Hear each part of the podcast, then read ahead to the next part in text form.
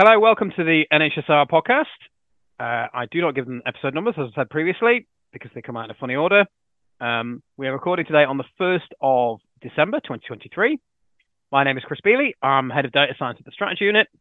And if you've just stumbled upon this podcast and you don't know what NHSR is, NHSR is a community of um, health and social care analysts in um, the United Kingdom who use mainly R, hence the name, but we're also very friendly towards other languages such as Python. And in fact, we're very great friends with our sister organization, NHS PyCom. And we like to um, use open source tools. We like to release our code as open source. And we like to generally do cool analytic things using open source malarkey. So I have as a guest uh, today on the podcast, uh, Matt. Can you introduce yourself, please, Matt? Yep. Hello, Matt Dray here. Um, lovely to to be here, and uh, very excited to be starting in the NHS recently too. Excellent, thanks, Matt. Yeah, so I'm just going to start with a bit of a disclaimer. So it's a bit strange because Matt has actually just joined the team, um, so it does feel like I'm just sticking my team on the podcast, which is which is not how it happened. Uh, Matt actually was scheduled to record a podcast. He's the only person who's ever written an email to us, actually, so that was partly why he got invited. Um, so if you do want to send the podcast an email, it's nhs.rcommunity at nhs.net. Uh, I will put that also in the show notes. Um, but yeah, so Matt has done lots of interesting things with R, as we're going to talk about later.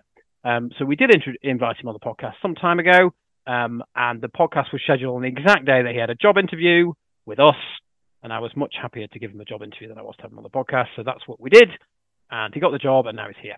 Um, but in the interests of being impartial, I'm not going to talk about the team and how great and fantastic and wonderful we are and what great work we're doing, because that doesn't seem very fair. Uh, we're going to talk about all the other stuff that Matt's been doing. I mean, he's only just got here, um, so we haven't really got amazing tales to tell just yet about all this kind of thing. Anyway, right. So with the disclaimer over, um, I will now kick off. So Matt, do you want to just start off, just because you you used to be a civil servant and you've moved around different places quite a bit. So want to just kind of tell us kind of where you've been and, and how you ended up where you are now? Yeah, of course. So uh, I spent almost a decade, very close to a decade in civil service. Um, that started off by entering through the uh, fast stream, um, and that was into DEFRA, so that's Environment, Food, Rural Affairs.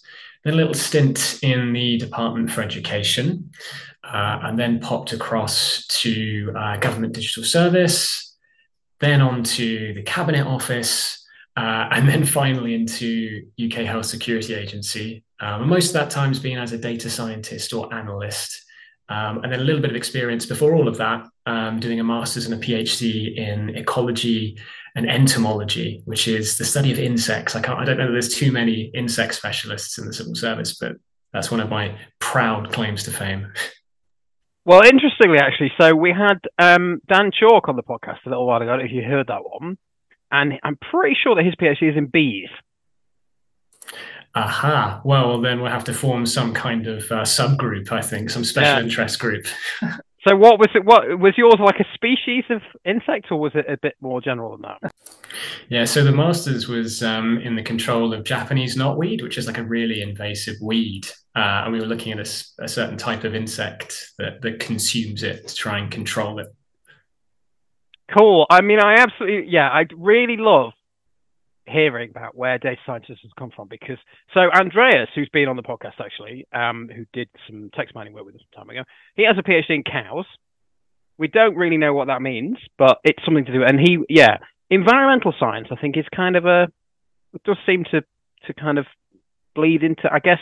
Well, as Dan was saying, there's a lot of I think modeling the behavior of bees is very complicated, basically. So whenever you've got a very complicated data set, um, my PhD was in sort of mm, well, psychopathy and personality disorder, um, but that was a lot of regression modeling, basically. Um, anyway, yeah. So um, civil service move around a lot, don't they? So we were just saying this before we press record. So what's that like? I mean, I think you know I've been very stable in my. Is it is it fun to move mm. around, or can it be quite disruptive? Yeah, so I think it's a positive thing on the whole because it means that you get a lot of experience moving around to different places. Um, and that's good for you as an individual, learning lots of different things, but also probably good for the civil service as a whole. Um, it can be a bit challenging just because um, I think, as we all know, the civil service can be a little bit siloed which means that uh, actually transferring from one place to another can be quite a culture change. Um, but I think on the whole, if you also want to be progressing through the civil service, um, career-wise, uh, then you kind of have to kind of take a take a step into a different um, different department or agency to do that. So I think a lot of people move around on that basis. Yeah, I mean, having said all that, I've heard people say in the past that in terms of professional development for the NHS, because the problem we have in the NHS, the civil service is good because it's just this big monolithic thing that you can just move around freely inside it, can't you? But the NHS, as you know, is just these. Well, Ben Goldacre describes it very well. He says it's not. What does he say? It's not a mammoth. It's a. It's a. A shoal. Um, and so actually moving around. So I've just come to this job last year, but I've actually I was in the same trust for 20 years, and I did loads of things in that time. I started on the wards, and I ended up doing all sorts of weird stuff with computers. Um, but I just kind of naturally kind of I wouldn't even say worked my way up because I wasn't in the same place, but I worked my way around, if you like. Um, doing different. So, for example, I've never seen an acute data set in my life because I didn't work in a trust that did acute data. So, I have only really learned quite a narrow slice of the NHS, and that, in some ways, I think that probably is a weakness. Yeah, I'd say for um, for the civil service, there's also this kind of idea that um, when you are working as an analyst, it's quite it's quite general these days. So there's it's kind of less compartmentalization between being, say, an economist, a data scientist, um, and so on. Um, and so it's kind of like a, a, kind of wider pool in some ways. So you're sort of encouraged to kind of understand kind of a breadth of um, work with data. And for exactly as you've just said, actually, it's good to have people who are kind of specialists and can really delve down deep into certain topics or have experience of certain data sets or approaches. But actually, I think the focus is much more switching to, yeah, trying to get people um, more knowledgeable about a wider range of things. Um, and that creates a much easier, again, a much easier space for people to move around in. But yeah, maybe there's some specialism lost. And speaking of moving around the civil service, that's a nice segue into um, your history with rap? Because I understand you were you was there at the sort of the at the sort of the early gigs, if you like, of the rap. So do you want to just tell us kind of how you've seen that develop over time? Yeah. So first thing to say actually is that I know that um, NHS uh, Rap, uh, the website, uh, has a section now called the History of Rap, which is worth checking out. That was put together by Sam Hollings, and uh, yeah, as you say. Um, I was friends with the the guy Matt Upson, who kind of came up with the idea as part of Government Digital Service. Uh, and then we at GDS kind of took that forward. And there was a rather awkward moment where there were three Matts, Upson, Matt Gregory, and myself all working on it at the same time. Uh, and also people like uh, Duncan Garmonsway, um, who should be familiar to a number of uh, our listeners. He, he, made the TidyXL package um, and unpivotr. Uh, and in those kind of early days, uh, yeah, there was a, a great example that came out of DCMS um, sort of first rap, if you like, um, that was put into action. Uh, and then from there, it's just, yeah, it's really taken off. It's become so much more um, uh, mainstream, I guess. And part of that has just been the incredible work of uh, teams like GDS and ONS to kind of spread the word. Um, but actually, you know, it, it kind of, as Sam put it, it's kind of gone mainstream as a result of things like the Goldacre Review, um, as a result of a kind of cross government um, rap strategy, and now we're seeing that um, you know its its its tendrils are getting right out across not just the government, not just the public sector, but we're hearing about it being used across the world. Actually, so there's a guy called Bruno Rodrigues, who people may be familiar with, who's uh, written a great book on rap um, and uses it um, in the uh, Luxembourg uh, public sector, uh, which is which is wild. It's gone from sort of one sort of seed idea in about 2017 to something that feels like it's going much more global.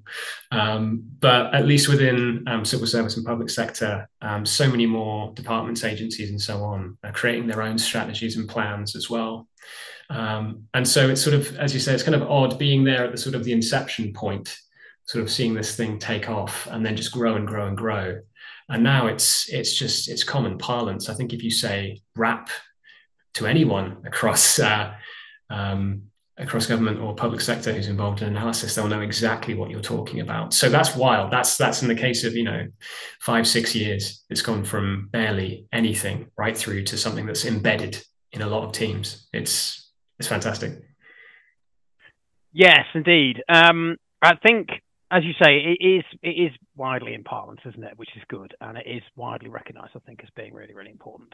Um, just to play the kind of miserable devil's advocate for a moment, though, I think we're at a point now where it's widely acknowledged as being a good thing, and I think a lot of the visible activity that you see, I think that's the, that's the thing.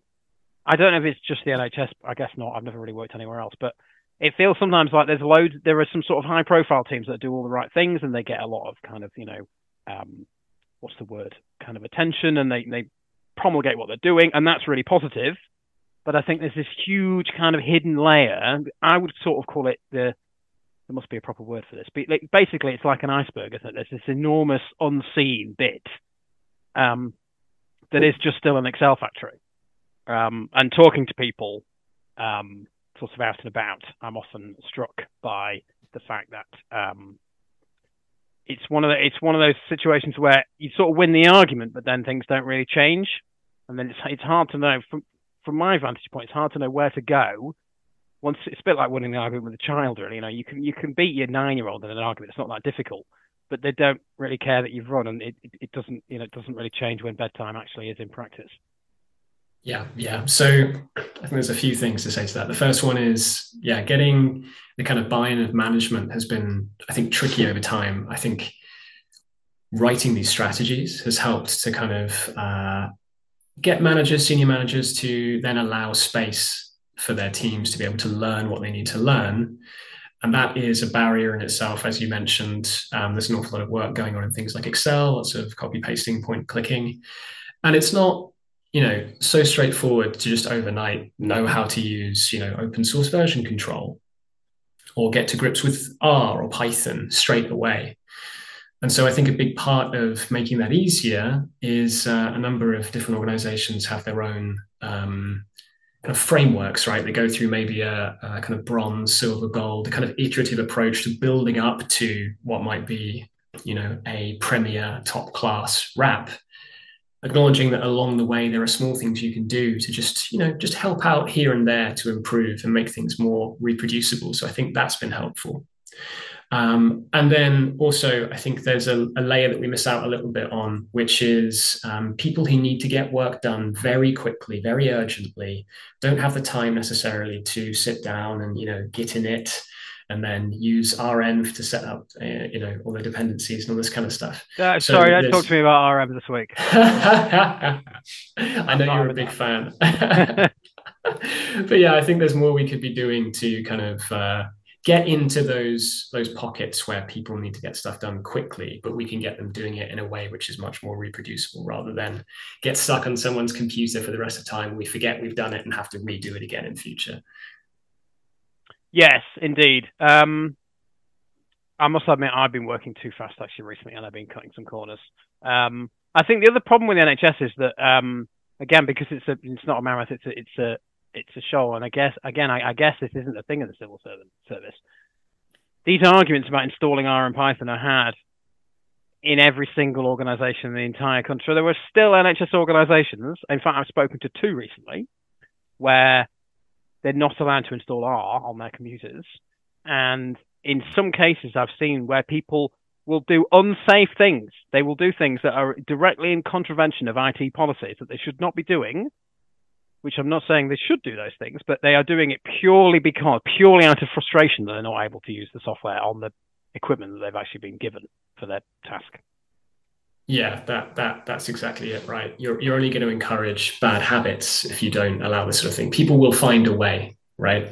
Um, and it's sort of hard to know how to get around that in some cases. Um, in other ways, we can be doing more uh, in terms of you know producing kind of um, I don't know, things like um, return on investment for um, installing R or something. I think sometimes it's a case of just knowing the thing is safe and that it can bring benefits. And so maybe we can be doing more in that space. And I suppose long term as well, I'm looking at things like um, WASM for R, so being able to run R in the browser, for example, as a way to at least kind of get people using it safely on a machine. Um, okay, maybe not fully featured, but like as a start um, and maybe there's a bright future in that but that's i mean we should we should sort out the problem at source which is making sure that it teams and others uh, allow this because otherwise the negative uh, net impact can be so much greater, leaking secrets or data or whatever it may be, which we don't want. So yeah, we've got to be we've got to be getting into that space a little bit more, I think. Yeah, and people write business cases about this stuff as well. And mm. I would say the same thing, which is, well, you don't write a business case for your chair, do you? Like, you don't have to have a business case for every single thing in your entire workplace. Um, anyway, and you know, R is free, whereas chairs are not free. So if any, if anything, should have a business case, it's the chair, in my opinion. Um, anyway, moving on from me being a curmudgeon about the NHS. Um, do you want to just you've just joined, so you maybe don't even have a very well formed answer to it, but I'm just interested. What are your sort of early impressions? Just join the NHS. What's your uh, initial impression of just kind of how it all fits together? Yeah, yeah. So um, I think we've spoken already as well about this, but um, the sort of scale and scope of the NHS as a kind of structural thing is quite intimidating. Um, there's so many kind of small units and kind of geographical areas that are doing their own thing, and so on and so on. So part of me is thinking like, well, how do we how do we reach them? How do we make sure that everyone is uh, you know uh, able to learn from from what we might be um, trying to uh, trying to help them with? Um, but also again, the civil service having these sort of very discrete kind of departments is kind of easy to to sort of visualize. And there's already, you know, things like, you know, cross-government Slack and so on that make it very easy to communicate across those boundaries. But for me, there's a sort of fuzziness to the NHS, which I think um, is something that other people experience too. Um, and uh, I've been sent a few kind of maps and I've been sent a few uh, videos and things. So hopefully that will become slightly more clear. Um, but yeah, I, I want to make sure that what we do can be impactful for for, for everyone within the NHS. But you got to know where they are uh, in the first place, right? Yeah, I mean the thing that's still really, I mean obviously I, have got to grips a little bit, but I think the thing that I forget most often, well, firstly, obviously it's not just NHS, it's social care in terms of what's important to us. So that and that's something we've really struggled to get enough people involved. I think some of our, you know, some of the comms that we use. So if you look at the Health and Care Analytics Conference, you know, there weren't enough papers from social care and there weren't enough people there from social care. And I think that's partly the way that we're kind of communicating and presenting it. Um, but the other thing, of course, is it's devolved. So it's, you know, a lot of the stuff that I think of being the BNHS is really just England. And I think getting your head round the difference between what you're looking at, but obviously there are lots of similarities. So yeah, I very commonly trip over that, and I don't know if I'm ever going to quite get to grips with it, really. Um, but it's really important for us, I think, as NHSR at least, and as just as people in the NHS, to kind of think about the nations and what they're up to and the differences. Yeah, for sure. I think that's something I experienced a bit in the civil service as well. You know, things like um, I don't know, education quite often was was England focused um, and making sure that everyone was kind of learning from each other was really important. Um, we definitely don't want to be kind of reinventing the wheel on um, so many things, like whether that's teaching or tools, software that we've made. But we also don't want people, um, you know, being left out in the cold. Um, it's it's not really um, something we want to do to be able to you know massively improve England and sort of not share that that, that kind of information or that that tech or whatever it may be. So yeah, that's really important. Right, so that's all. The, let, we've talked about the kind of organisations and stuff. Let's talk about nerd stuff now. So let's let's move on. This is the nerd bit of the podcast now. Um, so one of the let's just start. I mean, I, I, I always feel bad talking about this, but I, I do think it's, I do think it's an old chestnut. But I do think it's it's an old chestnut because it is interesting. So you obviously did a talk at the NHSR conference um, called Base Slaps. Um, I'm very interested in the difference between base and tidyverse and the reasons why people use them and people who are bilingual and and all this kind of thing. So do you want to just talk about kind of what's your why did you present that talk and what's your kind of take on the whole base thing at the moment? Yeah, so um, originally when I learned R, which was a long time ago, like uh, 2010, 2009, whatever, something like that. Um, I was taught with uh, a big blue R book by uh, a guy called Mick Crawley, who was one of um, one of the lecturers where I was studying. And uh, this is a big, it's a big, thick book and uh, it's an awful lot of stats and what have you in there, but also um, lots of like really esoteric stuff. Since then, I've sort of steadily done more and more Tidyverse as the Posit team has kind of grown and expanded its empire. Um, and to be honest, there's a certain nostalgia factor for me, I think, um, looking back on what I'd learned so long ago. Um, and I, I, said the word esoteric there because sometimes it really is like the, the way in which you do things can be quite um, obfuscated or like not obvious in a way that tidyverse seeks to overcome right? Um, but over time um, yeah i've had this kind of hankering to sort of um, get back to trying to work without dependencies. Uh, and part of that is you know to try and protect my work in future from uh, becoming out of date and, and things breaking um, but also because sometimes actually there is elegance uh, in that code and that base code compared to what you might get for for a tidyverse um, uh, kind of solution, right? Sometimes it takes a hundred lines where you might only need twenty or something, and that's not the be all and end all of, uh, of of, using R and doing analysis. Um, but there's a certain joy, I think, in in doing that. Um, and also um, from the perspective of things like yeah writing packages which is something i've spent some time doing over the last few years it just makes your life so much simpler to know that you won't have to um, you know make sure that your users are using this particular version of that particular software and so on. So as i say partly it's a nostalgia thing i think. Partly it's for fun um, and partly it's for making sure that you know dependencies are managed and that we have some sustainability in the tools that we create I love that you said nostalgia. That's pretty. You know, when you're getting old, aren't you? When you start getting nostalgic about like ways that you used to write code. um, yes, indeed. Um, just talk about elegance. Like, what's the? I, I sort of see what you mean, but just just talk about kind of why why you think that's important, elegance in code. Yeah. So tidyverse, of course, is great because it's very readable, right? Lots of verbs, very kind of SQL like, I suppose. Um, but sometimes that involves things like, okay, well, take this thing and then group by this other thing, and then do the thing across those things, and then don't forget to ungroup and, and so on. And so sometimes for me that gets a little kind of a little verbose, right? Um, and sometimes it feels like the base R solution has this kind of simplicity to it because there's an awful lot of functions that are built into base which people just i think either forget about or, or don't know because they haven't they haven't learned through base they've learned through tidyverse. Um, and so things like you know um, what's a good example? Plotting string handling. There's some really like quite basic quite simple functions um, that allow you to achieve the, the same things in less code and without that kind of need to library tidyverse, for example. Um, and there's there's something I think quite nice about um, laying out a, a script um, which uses base in its entirety, because these days as well, um, you can use uh, you know the new base pipe, for example. So you can get code that looks like modern R code, looks like tidyverse in some ways, um, and is readable in that sense. This thing, then that thing, um, but without the need to be throwing uh, hundreds of uh, different tidyverse functions all over it. So really, for me, it's a readable thing. It's a simplicity thing. Um, it's a less verbose approach sometimes, uh, and so that's what I think I mean when I say uh, elegant.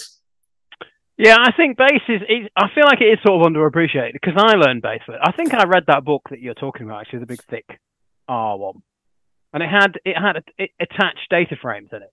Do you remember that? Do you remember when people used to do that back in the day, attach a data frame? Yeah, so that's a that's a really good point. So I've written about this before. So this is where I show my blog, rostrum.blog, um, which is an R blog uh, has lots of uh, off-piste um, posts on it. And one of those, actually, I, I, look back at some of the code I wrote all that time ago, inspired uh, by that big, big book.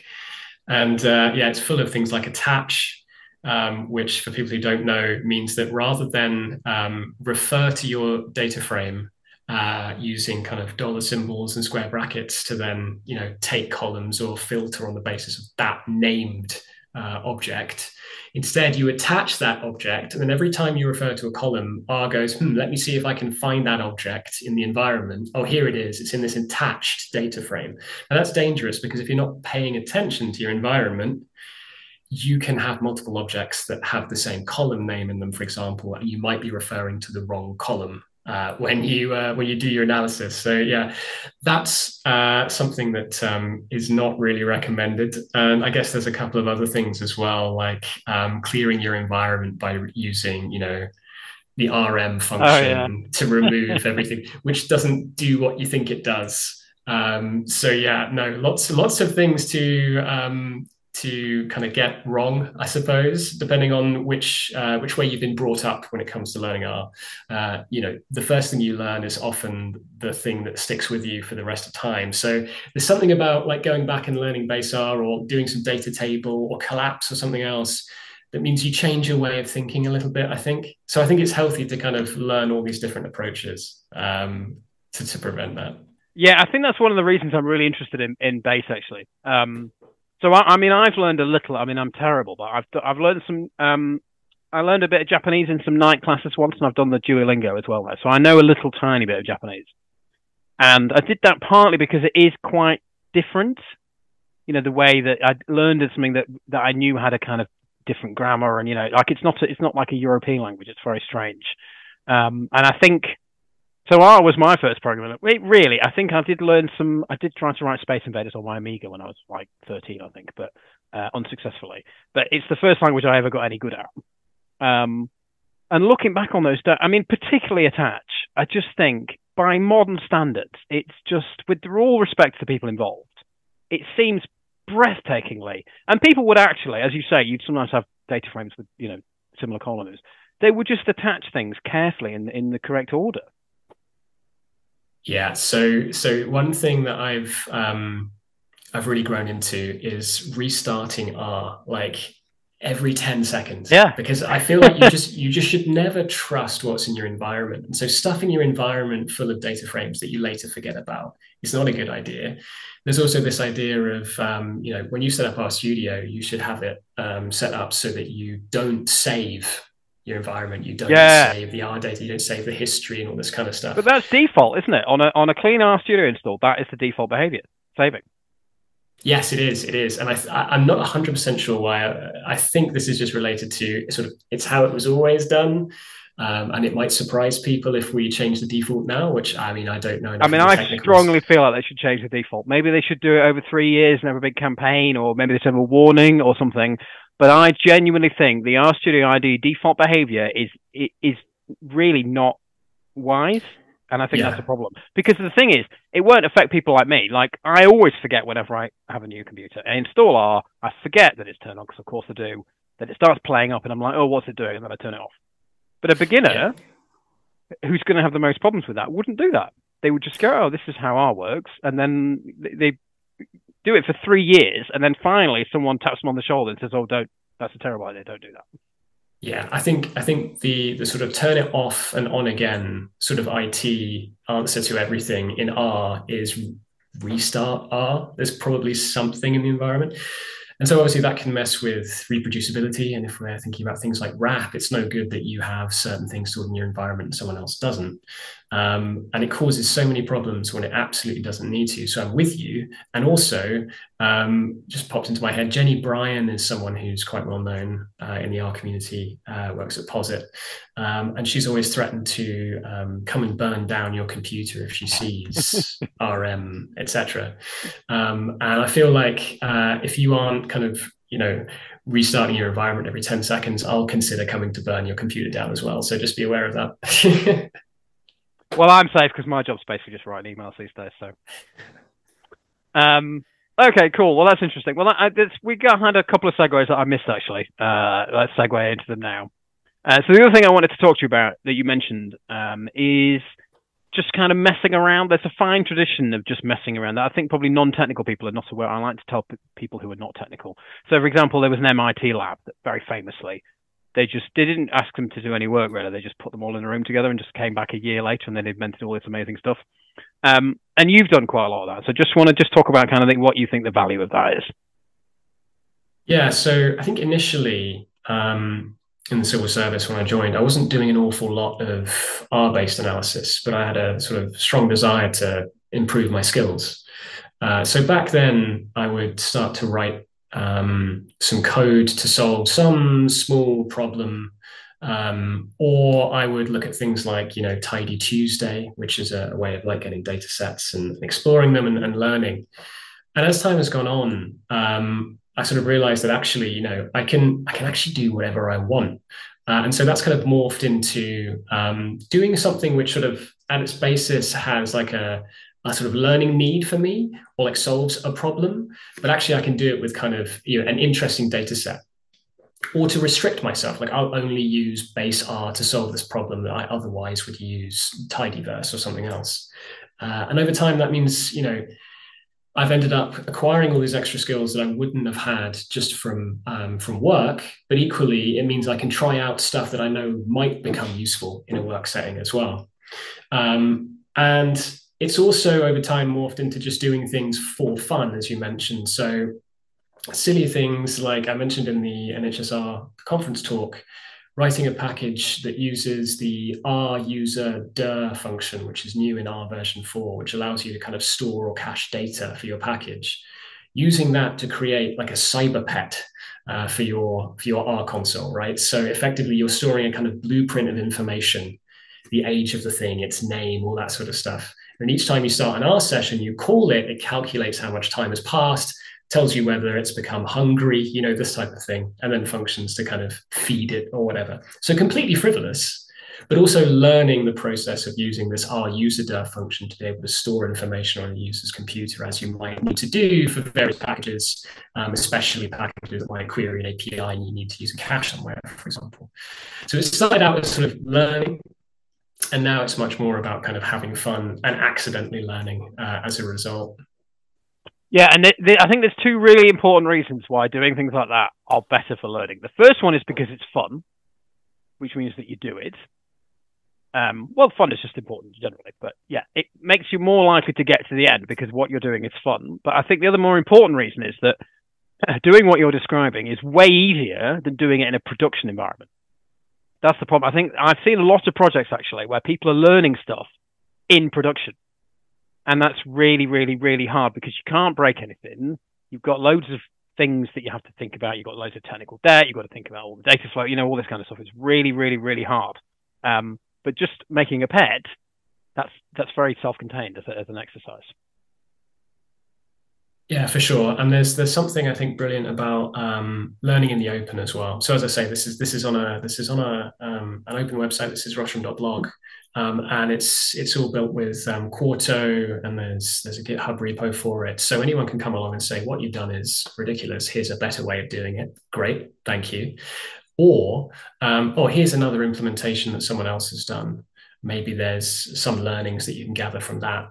Uh, and then equally, um, it's quite a good space for um, showing off stuff that actually doesn't work. So I've got a number of posts where I sort of started something, realized that it doesn't quite um, and then I've been able to just sort of leave it at that and say, here's what I've learned from that process. Yeah, so I'm going to go out on a limb here as well. Actually, um, there's there, well, there's a culture just in in what would you call it? Um, software engineering, um, and I think in, data science where people do stuff like this like at night time, and there's this idea that you have to, oh, you have to have all these side projects and you have to do all this open source stuff and like, but that's not your job like your job is 37 and a half hours a week, but you've got all this other, you've got homework basically for your job. Um, I've seen that, you know, called out many times. Um, as I say, I think it's probably worse in software engineering than data science, but I think data science sometimes borrows some of the negative bits of. So I'm going to go out on a limb here and say that I absolutely think that messing around is, is part of your job.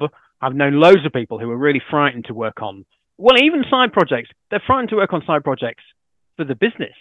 They're working on something that's actually helpful for what's happening, but it's not the actual literal thing they're supposed to be working on right now. And they're really worried that the manager will walk behind. Well, in these day and age, in remote, you don't really have your manager walk behind you, but you know, virtually walk behind you. Um, and I'm going to go out on a limb and say I don't agree with that. I absolutely want people to be doing stuff like that in work time. And if you don't agree with me, then you can email the podcast and you can come on here and fight me about it.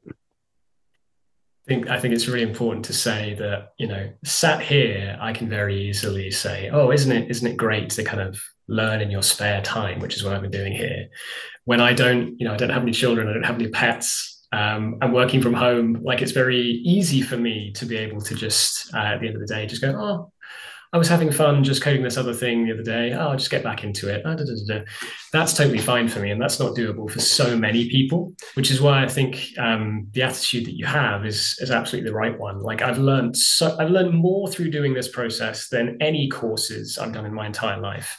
Uh, and a lot of it is just, yeah, just hacking around, making mistakes, learning new things, and doing it in a way where I have a clear kind of goal that I'm trying to get to mostly, um, and kind of working out how to get there. Um, whereas there's a lot of online courses where it's just okay, now we're going to read a data set, now we're going to make a plot, and so on. And it's there's it's not exciting. It doesn't it doesn't drive you. Um, but that for some reason is the thing that gets considered to be stuff you can do during work right? If, if it's a course, it's okay. But if you are trying to learn on your own, trying to learn something new through something that's a little more fun, that uh, seemingly is not the kind of done thing in a lot of organizations, I would say. Yeah, absolutely. My favorite meme of this actually is the test tutorial, which is always here's how you test the function, two plus two equals four. That's it. And then it says didn't go and write some tests. And you're like, well, okay, that that doesn't feel like enough detail for me. Um, yeah, I think the thing is, I mean, I guess I'm sure this is true in, in software engineering. I don't know very much about software engineering. I'm sure it's true in data science, and I guess it's probably true in some other things as well. I think the thing for me is that if you can mess around for three hours, but that halves the time it spend it takes you to do a project that takes a whole week. I think that's the thing. This obsession, isn't it? I think almost people want to measure the number of hours that you spend doing something like oh they spent four hours on a course and then they did this and then they, and to me that's a totally idiotic way of measuring things because you know like you can be a lot they have this and again this is a toxic thing that i've read about from the world of software engineering. They have this this notion of a 10 times engineer now i don't promote this idea of a 10 times engineer someone that can do 10 times the work of, of someone else basically. Um, but although i don't subscribe to that i do know from my own experience that if you know what you're doing it's really like, for example, I set up a Linux server back in the bad old days when I had to do such things, and it took me probably literally weeks. I think it probably took me two weeks because I had no idea what I was doing, but there was no one else in the entire organization that could help me, so I did it myself. It took me absolutely ages. It was painful, but it was totally worth it because we had all this awesome technology and then we used it for ages. It was great. But if I'd known what I was doing, and uh, well, and I should say that actually, and again, I'm in the privileged position of messing around in my spare time. I taught myself how to use Linux servers at night and then tried to set them up during the day. So I mean, I did both. Um, if I'd known what I was doing, I probably could have done that in probably maybe two hours.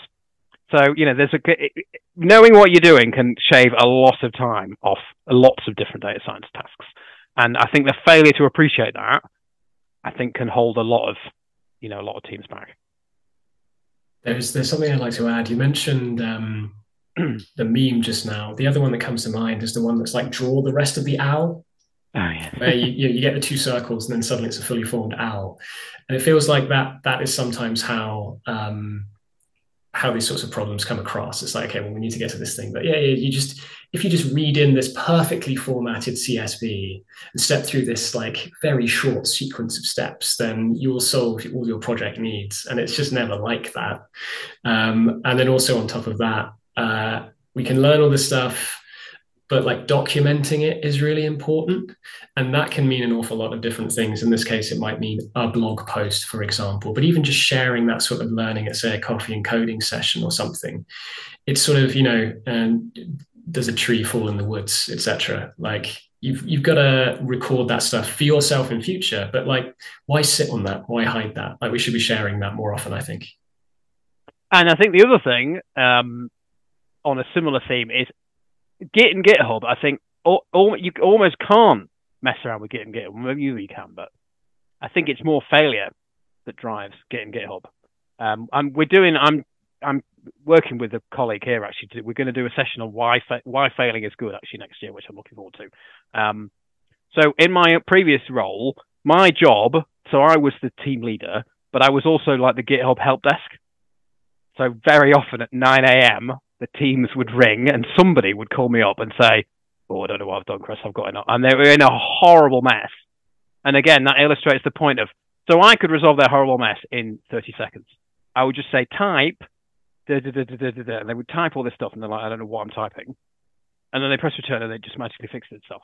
Whereas if if they hadn't had a GitHub help desk, they would have but you know but they learned from that process whereas without a GitHub help desk they would either just trash just had to just go oh well I'm not going to learn anything. I'm just going to delete the delete it and start again, uh, or I'm going to spend nine hours desperately trying to like pull my files back out of Git because that's the thing about Git. It's like many powerful tools. You know, it's like a chainsaw. When it works really well, it works really well. But when it goes wrong, it goes wrong in quite a spectacular fashion.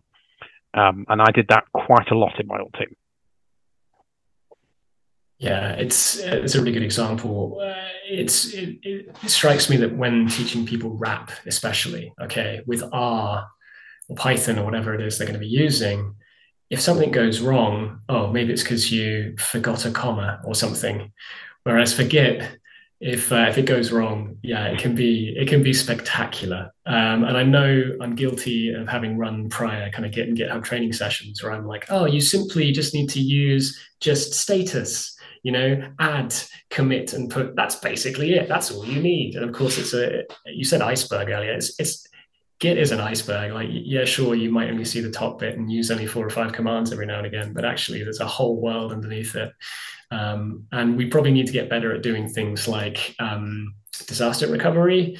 Um, what happens if you do commit something you shouldn't have? How do you deal with it? Not just technically, but also communication, right? How do you tell the appropriate people um, and make sure it doesn't happen again? You know, blame the process, not the person, kind of stuff huge thing for us to think about. Yeah, that's another lesson that you learn very rapidly, isn't it? I, I myself, I've never committed anything, and I'm not confessing anything. I'm not confessing a crime on the podcast, but I have definitely committed stuff and been like, oh, I kind of wish that wasn't there level. Um, and I have, yeah, several times had to like nuke things out of it. Um, yes, I was going to say something else. I forgot what it was now. Um, okay, cool. Well, we've had a good chat. Um, I think I want. We probably could keep going, but I don't want the podcast to get too long. Um, so thank you very much for coming on. Um, thank you very much for joining the team as well. As I say, um, you've been here for two weeks. It's very all very exciting and fun. Um, so thanks for listening, everybody. As I say, if you want to come on the podcast and fight me about whether your staff should be messing around in work time, email me at nhs.rcommunity at nhs.net. Well, you can email. You I'm up for a scrap with anything really. So if you think that anything that I don't think, then email and come on the podcast and fight me about it. Uh, ditto if you have comments or questions, then uh, do let me know.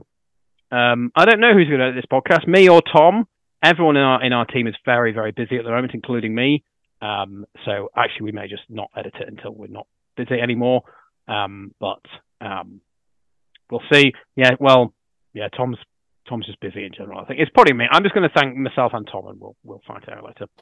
Um, We'll be back. We don't have another one planned actually at the moment. Um, I guess we do need to do a newscast though. Um, oh no, we do have one. Sorry, I should have prepared this end bit better. We do have one planned.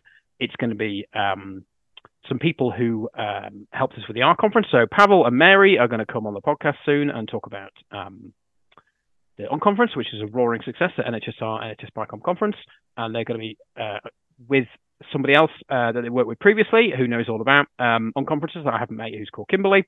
Um, so I'm very much looking forward to that. We probably will do a newscast in the future as well. So look out for that. And yes, so thanks very much for listening, and we'll see you next time.